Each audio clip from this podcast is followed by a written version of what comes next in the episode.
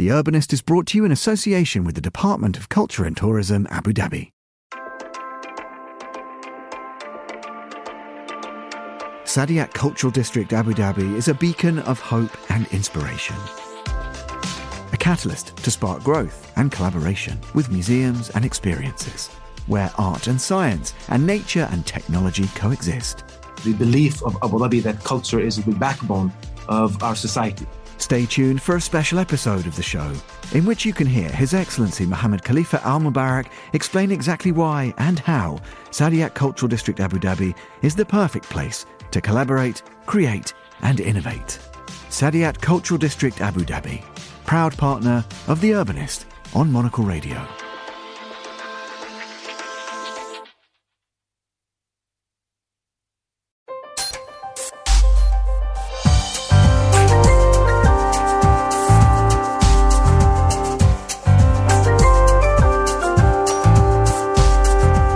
Hello and welcome to the Urbanist Monocle's program all about the built environment. I'm your host, Andrew Tuck.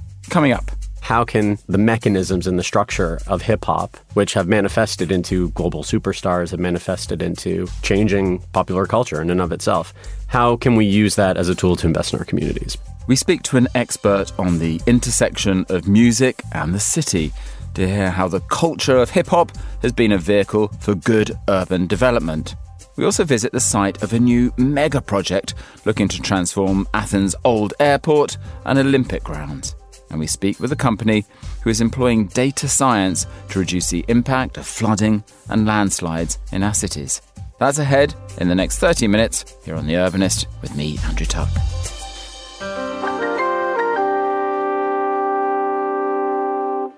Earlier this year, the music genre hip hop which has come to form an entire culture, celebrated its 50th anniversary.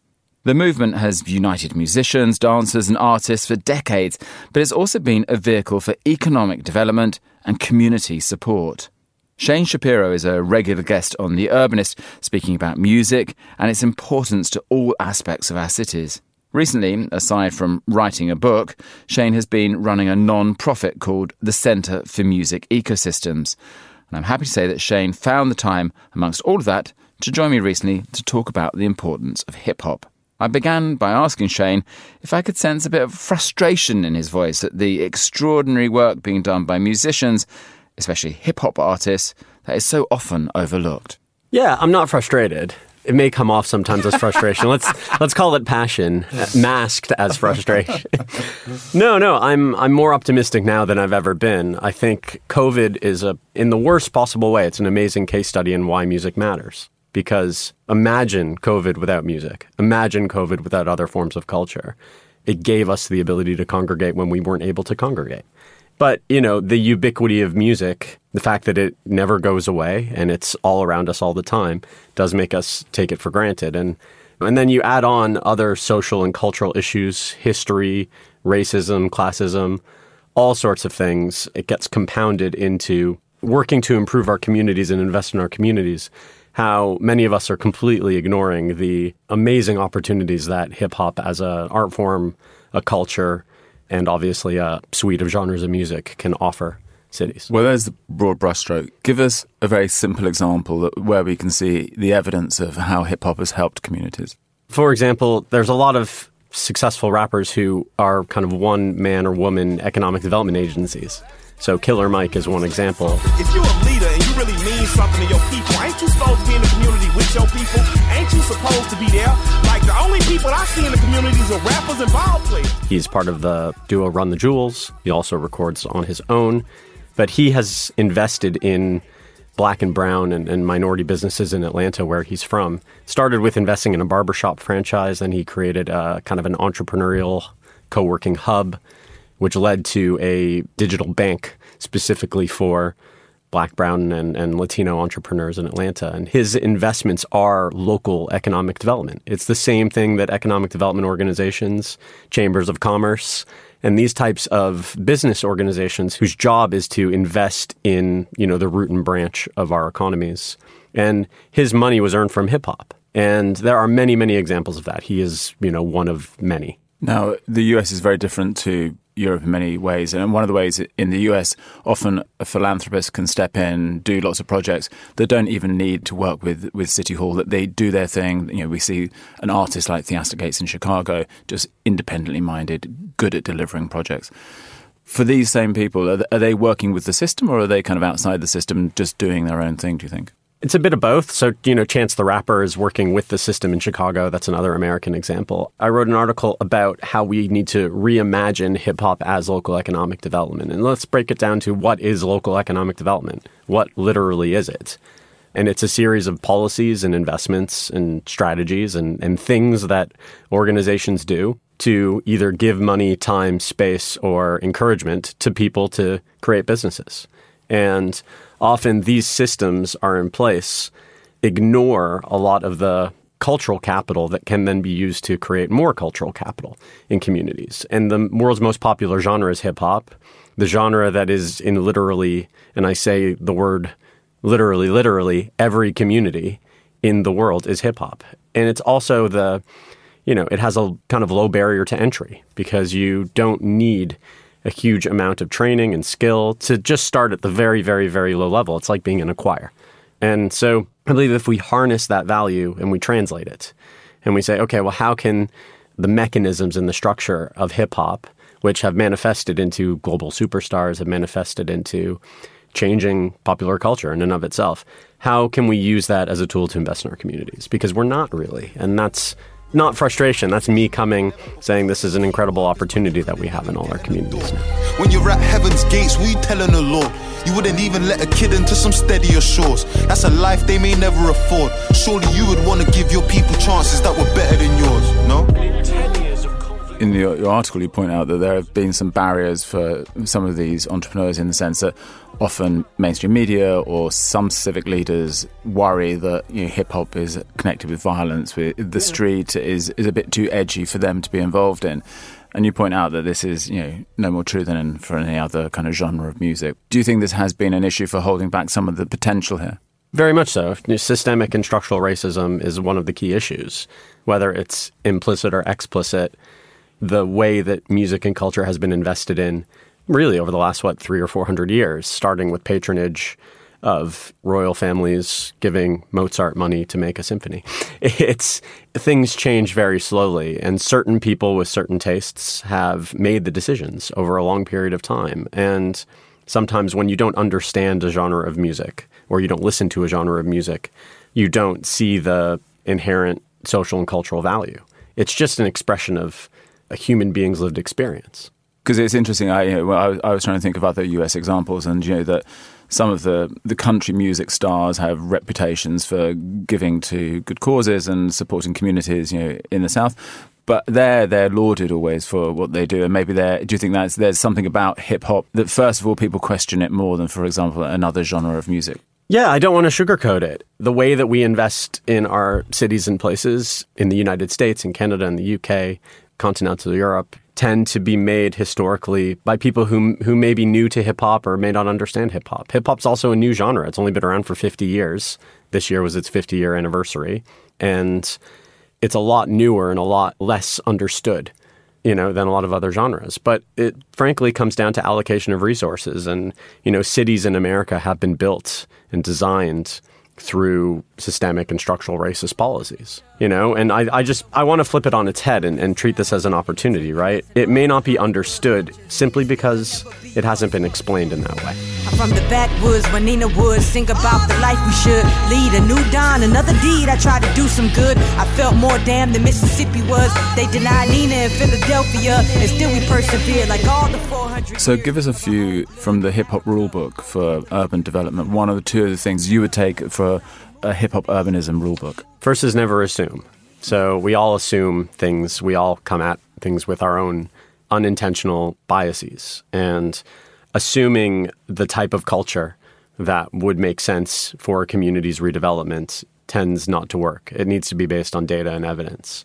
The second is space doesn't need to be complicated. Space doesn't need to be expensive, especially when it comes to hip hop and, and related culture, spoken word, breakbeat, dance, that kind of stuff. It's making space available to communities, even if it's, you know, in a basement or it's in an area with less footfall, can have significant additional benefits and measuring things as well. So, not just doing something because you think it's the right thing to do, but putting in a structure that you can measure the economic and social impact of what you're doing. So, you can tweak stuff. I think, like anything, if we care about something, then we put time and effort into understanding it. But the examples of the value that hip hop brings to our communities are everywhere. They're our world's biggest stars right now. And Britain is really, really good at it. It just, we tend not to put two and two together, where we, A, see the genre as an economy in and of itself, and then see that if we're going to sustain and grow that economy, then that economy needs infrastructure, policy, investments, and understanding. Now, as well as consulting and as giving advice to all sorts of institutions, you've managed to somehow turn out a book as well, which is called This Must Be the Place How Music Can Make Your City Better. And it's just coming out now. You're doing a book tour. Just tell us before we, we wrap up today what's the, the thrust of the book and what's the ambition of the book? Yeah, well, the book really just outlines how music improves and impacts our communities and how we, if we think about music more as infrastructure, so we think about building it into planning policy and building it into the decisions that we take to invest in our communities, then it has wide ranging benefits economically, socially, and culturally.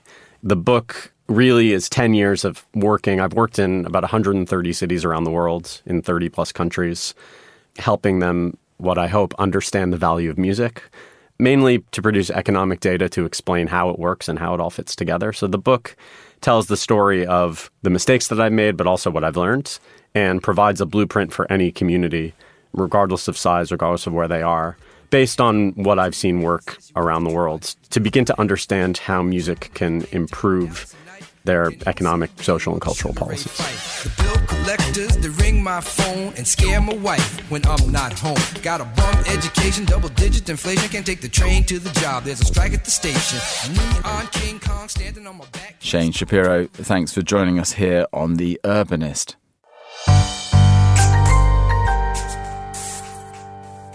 Athens Ellinikon Airport was once a glamorous aviation hub with jet setters touching down at the Eero Saarinen design terminal building on the turquoise shores of the Athenian Riviera.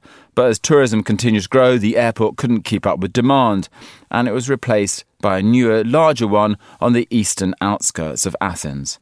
After closing its doors in 2001, the airport and the surrounding land fell into disuse. But now a new radical project run by development firm Lamda, which purchased the land a decade ago, is aiming to transform this area, twice the size of Monaco, into a flashy new residential and business hub, boasting buildings by world renowned architects and vast swathes of new parkland.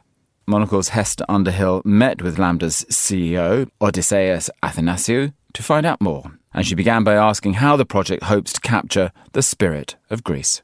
We think that we live in a, in a place that is very open to the way people live, meaning that uh, because, first of all, of the weather, we can go out most of the year.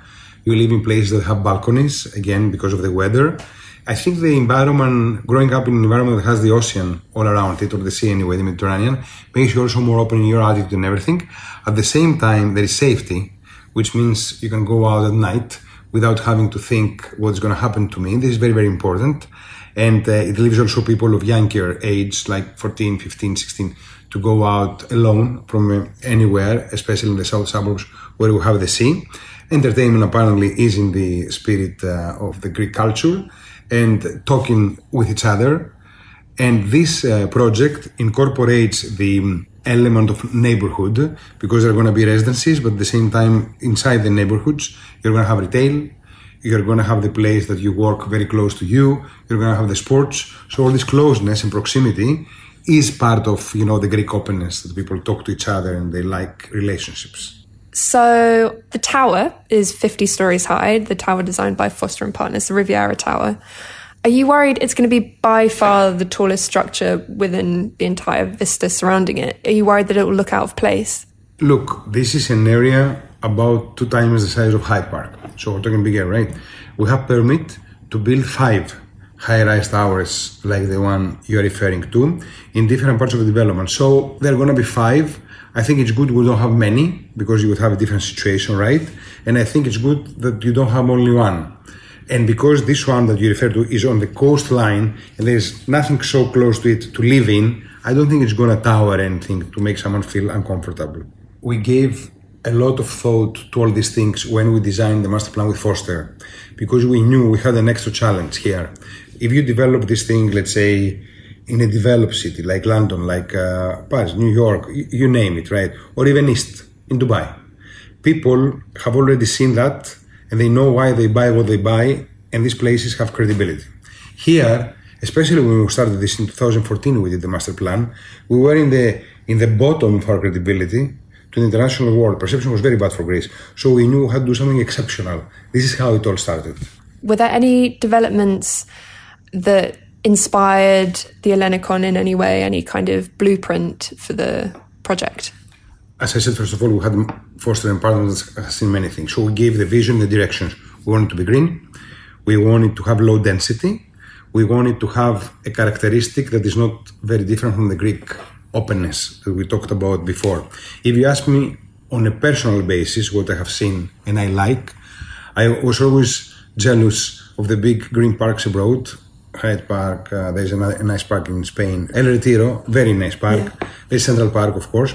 But also, I had seen Stanley Park in Vancouver, which is a very big park in front of the sea. This was very nice. I thought, why not have something like this? The other thing, in terms of an individual building development and area, I was inspired by Marina Bay Sands in Singapore. In this bay of Singapore, there was an empty place, and they developed this. They made this three building tower with a pool sitting at the top of it on 200 meters. And the area around it was open next to the sea with very impressive uh, architectural landmarks. So if you ask me personally, this was. But I'm sure Foster, you know, when we worked together, had seen many, many things to develop the master plan. Do you feel like there's a kind of appetite among these kind of architects to work in Greece now that the country, you know, you mentioned the brain regain, the economy is growing, to be part of reshaping a city when it's still in this period of growth and change? That's a very sensitive subject because to tell you the truth, I was wrong at the beginning when we invited international names in our tenders.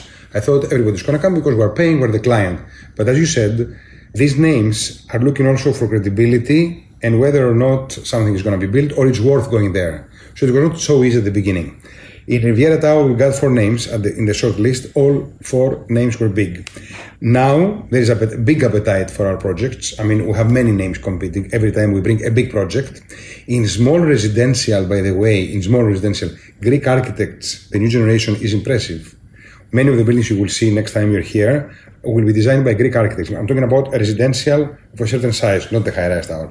In terms of other projects, apart from Ellinikon, we had the Niarchos Foundation developing the opera and the National Library just 10 minutes from Ellinikon. I don't know if you have seen this. This was designed by Renzo Piano. Renzo Piano is also doing something else from the Niarchos Foundation as we speak. A hospital, there are some hospitals in North Greece designed by him and Niarchos Foundation does a donation to the Greek state, these hospitals. And um, also there are a couple other architects that I know they are in discussions with like Bjarke, who is in discussion for some other projects. So apparently, this project is going to put Greece on the map big time. Especially, think about it, in two years, most of these things will be, if not completed, up in the sky. In terms of unblocking the streams that are going to run through the Ellinikon, was that always part of the plan or was that something added on later when, you know, these kind of climate catastrophes like extreme flooding became more prominent? There we have very good technical studies because climate change was in our plans in 2014 and 15 when we worked with Foster. So when you do stuff like this, you take period ranges. So you say, what is the probability in the next 50 years? We got 100 years for earthquakes, for floods, for fires, meaning for heat. So we feel we are well protected. For example, we, we open two streams. El is like a rectangular. So we have two streams, one here and one here, that go 10 meters depth and 15 meters wide. So we think this could absorb for example, now in the latest flood that we had here, it was something totally unusual for us. And although this stream is not ready, part of this is ready, and still it didn't overflow the water. It was said in the presentation that 75,000 jobs are going to be created through the Ellinikon. So are these permanent jobs working in the, the mall, for example, when In it hotels, opens in in hotels? Casino. Right. And is this including the construction jobs as well? It includes the 10,000 construction jo- jobs, but based on estimates of consultants, these 70,000 jobs are going to be permanent jobs in the operational Elinico. So the construction jobs are going to be there until, let's say, 2035, 2040, whenever this thing is totally done. But most of the jobs, let's say if we take 75, the 70,000 jobs are going to be in everything else the, the malls, the hotels, the maintenance of the park, the maintenance of the roads, the integrated resort casino. So, what kind of businesses are you hoping might move in? Many, because you know, in Greece, first of all, we have multinational companies, we have Greek companies, right? And we have many multinationals who are not here. But the thing is, there is lack of large floor plates. Usually they're smaller.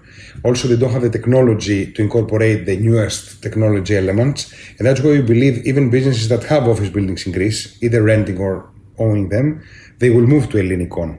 What we want is House La Défense in Paris, but much greener and much open. Because think about it. If you work in one of these buildings, you have the opportunity to live in Ellinikon and we'll have apartments for all price spectrum. So for someone at lower level, someone, you'll be able to do the shopping. It's next to the new mall. You can take your bicycle and go anywhere. So why not to want to move there? Odysseus Athanasiou there in conversation with Monocle's Hester Underhill. Tonight, the view from above showing entire cities underwater after a cyclone tore through southern Brazil. At least seven people have been killed amid uh, rainstorms which battered neighbouring Greece, Turkey, and Bulgaria on Tuesday, triggering uh, flooding. Hong Kong grinds to a halt as flash floods break century long records. To Libya, the disaster unfolding there after a major storm unleashed devastating floods. Thousands are feared dead tonight. Large parts of the nation's most populous city, New York, were paralyzed today. Subway lines turned into waterfalls, and buses looked more like boats. Residents are urged to stay indoors as. Over the past few months, a seemingly unprecedented number of devastating floods rocked centres across the globe from Libya to Greece to Hong Kong. The world has seen a massive increase in the number of natural disasters since the 1960s, and flooding is the most common natural disaster since 1990. The power of water is going to be a challenge for cities to face over the coming years. Jonas Torilund is the Chief Commercial Officer and one of the founders of Seven Analytics. The company uses their background in hydrology and geology to provide data and develop tools to combat floods and landslides. Headquartered in Bergen, the company is very familiar with how fluids interact with our cities, not only in the form of precipitation, but with Bergen's extensive coastline too. Jonas caught up with Monocle's David Stevens recently, and Jonas began by explaining the scale of the threat that flooding now presents to our cities. Obviously, we know that precipitation is increasing. Uh, There's a lot of climate models showing that. I think in Bergen we have around 20% increased precipitation over the last 20, 30 years, which is a lot. But I think the big problem and uh, less understood problem is the urbanization part because we've had projects getting old people, they've lived at the same place for 70 years, never experienced flooding, and then suddenly they get flooding every year. So they they call the municipality and they ask uh, what is going on, and they say, "Oh well, you know, it's the climate change, increased precipitation." But that's not the answer. We look at the the model, we do the analysis, we sit down with the municipality, and it's all about what they have been building in the area. So they have received uh, a new school, uh, a new parking lot, and basically the amount of water coming through that area is three times, four times what it was before. So that's in terms of the growing problem of floods. I think we should really focus on limiting the urbanization part and taking that part into every equation when we are building out our cities. That's much more important than the than the increase in precipitation and uh, obviously the heavy rainfall part. You can get these cloud bursts more often, higher frequency. That's also a, a big issue, obviously. Do you think we're in a situation where some cities, if they carry on the way they're going, might actually not be feasible places to live in a few years. I mean, I say a few, it's probably a few more than that. But do you think there's even that situation, whether those cities act now or not, that are going to end up maybe uninhabitable? Yeah, I think we're seeing it already. Norway will probably be on the late side of that trend, but you see it already in the US, where, for example, California, they're withdrawing uh, insurances, uh, housing insurance. And it's not very hard to calculate that if you live in an area which is getting more and more higher flood risk and it's not possible to insure your building, then at some point you will have to think about somewhere else to live. Uh, so I think when we're discussing where we can live in the future, we need the cities to do more. We need them to focus on every project to limit the amount of water we, we let out of our land. But I think in the insurance industry is also a key player here because if they start to pull out, then it gets really tough. Can you maybe talk about the product that Seven Analytics offers? So, what can you actually do to help cities that are trying to prevent flooding, damage, or trying to look ahead and be more wary of how water affects their city?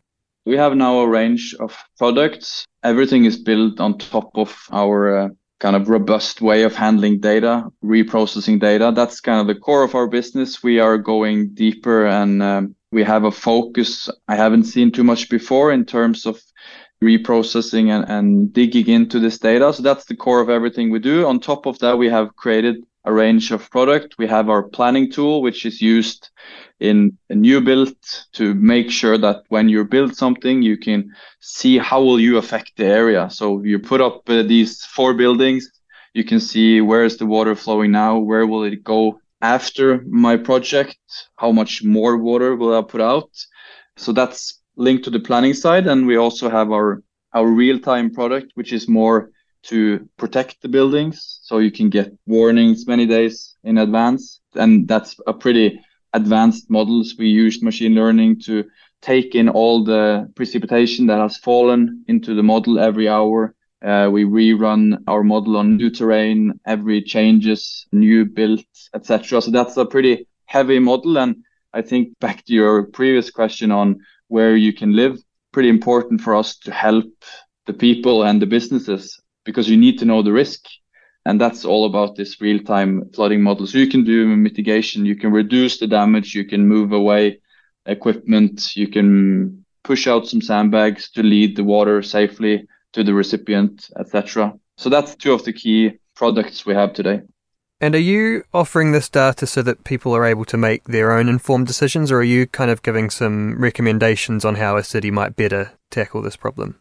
It's a mixture of both. I think when we started out, we were building a SaaS solution like um, many other startups, but we see that decision makers today they don't want to buy just software; they they want to buy knowledge. So we have a pretty robust group. We have people with PhDs within stormwater management. So everything we do in terms of project where we are using our planning tool, we are connecting our people as well and trying to learn from the project and trying to help the people because it's also a kind of a steep learning curve for the people working in the municipalities or the developers because this is not something they've done previously they don't have that competence. So we're trying to build that as well. That's pretty important. And just before we go, you were recently recognized by the Clinton Global Initiative. Can you tell us a little bit about that and what that recognition in particular was for? Even though we're still um, kind of a startup in a scaling phase, we can't just go everywhere and help everyone. We need to build the company, but that's obviously our plan to go to every corner and help people because if you look at where people have models and where they have good data, that's not where it's most needed. So uh, that's where we fit very good with the Clinton Foundation uh, initiative because just imagine refugees camps, building projects in countries not as developed as uh, Norway, for example. They they don't do this big analysis. We need better tools. We need a totally different toolbox for the global scene. Jonas Turilund there in conversation with Monocle's David Stevens. And that's all for this week's episode of The Urbanist. Remember to sign up to the podcast to get new episodes direct to you every single week. The Urbanist is produced by Carla Trebello and David Stevens, and David also edited the show. And to play you out this week, well, here's a song that is often considered the first ever hip hop track. Here's the Sugar Hill Gang with Rapper's Delight. Thank you for listening, City Lovers. I said hip hop, the hip the hip the hip hip hop. You don't stop the rocket to the bang bang boogie. Say up jump the boogie to the rhythm of the boogie to beat. Now what you hear is not a test. I'm rapping to the beat, and me, the groove, and my friends are gonna try to move your feet. You see, I am Wonder Mike, and I like to say hello. Up to the black, to the white, the